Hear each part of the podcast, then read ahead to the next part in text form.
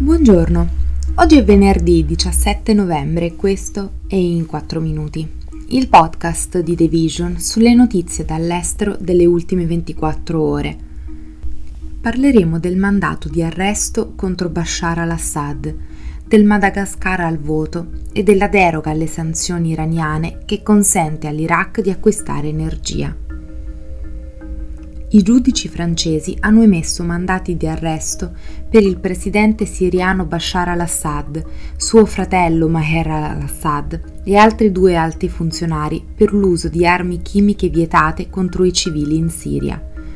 Maher al-Assad è comandante della quarta divisione corazzata da cui dipende la Shabiha, la polizia segreta responsabile di migliaia di sparizioni, torture e omicidi degli oppositori del regime in Siria. I mandati di arresto, che si riferiscono alle accuse di complicità in crimini contro l'umanità e complicità in crimini di guerra, fanno seguito a un'indagine penale sugli attacchi chimici nella città di Duma e nel distretto di Ghouta orientale nell'agosto 2013, attacchi in cui sono state uccise più di mille persone. Si tratta del primo mandato di arresto internazionale nei confronti del capo di Stato siriano le cui forze hanno risposto alle proteste iniziate nel 2011 con una brutale repressione che secondo gli esperti delle Nazioni Unite equivale a crimini di guerra.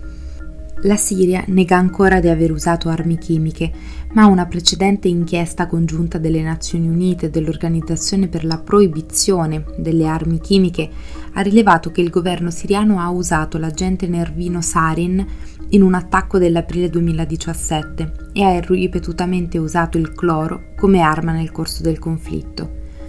In Francia, come in alcuni altri stati, vige il principio di giurisdizione extraterritoriale, che consente alle procure di indagare su particolari crimini commessi all'estero. Assad dovrebbe comparire davanti a un giudice di Parigi per essere interrogato. Certamente un'ipotesi remota, ma ciò non dovrebbe impedire che il processo possa comunque celebrarsi in absenza. Dopo settimane di violenze politiche, gli elettori dell'isola di Madagascar si sono recati alle urne per eleggere un presidente, anche se 10 dei 13 candidati hanno chiesto il boicottaggio delle elezioni, accusando l'uomo che stanno cercando di sostituire di aver ingiustamente inclinato il processo elettorale a suo favore. La maggior parte dei 30 milioni di abitanti del paese vive in povertà e una serie di catastrofi meteorologiche negli ultimi anni ha danneggiato la sua produzione agricola, il suo pilastro economico, aumentando la crisi umanitaria. Il Madagascar dipende in larga misura dagli aiuti stranieri e si teme che un'elezione contestata possa indurre alcuni finanziatori a ritirare il proprio sostegno. L'instabilità politica è stata una caratteristica distintiva delle elezioni in Madagascar nel corso degli anni e la corsa del 2018 ha visto gli sforzi della Russia per influenzare il risultato attraverso l'organizzazione paramilitare del gruppo Wagner. Dall'inizio della campagna elettorale a ottobre, manifestanti e forze di sicurezza si sono scontrati durante raduni e proteste politiche, dove i sostenitori dei candidati dell'opposizione sono stati picchiati, arrestati e colpiti con proiettili di gomma e gas lacrimogeni, mentre manifestavano contro un sistema elettorale che ritengono truccato. Le Nazioni Unite, diversi paesi europei e gli Stati Uniti hanno espresso preoccupazione per la violenta repressione dei comizi elettorali da parte del governo.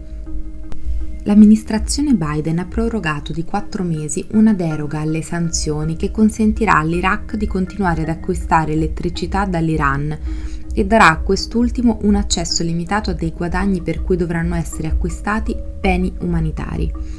Il segretario di Stato Anthony Blinken ha firmato l'estensione della deroga di 120 giorni.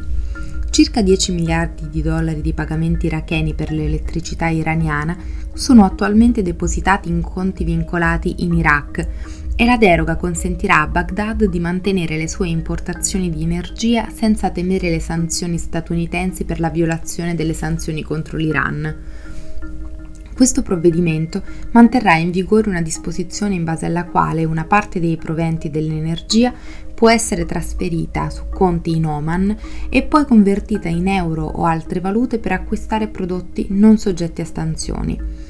I funzionari hanno spiegato che Blinken ha firmato la deroga principalmente perché l'amministrazione non vuole tagliare l'Iraq da una fonte critica di energia e che è in atto allo stesso tempo un rigoroso processo di controllo per garantire che il denaro possa essere utilizzato dall'Iran solo per cibo, medicine, attrezzature mediche e prodotti agricoli. Questo è tutto da The Vision a lunedì.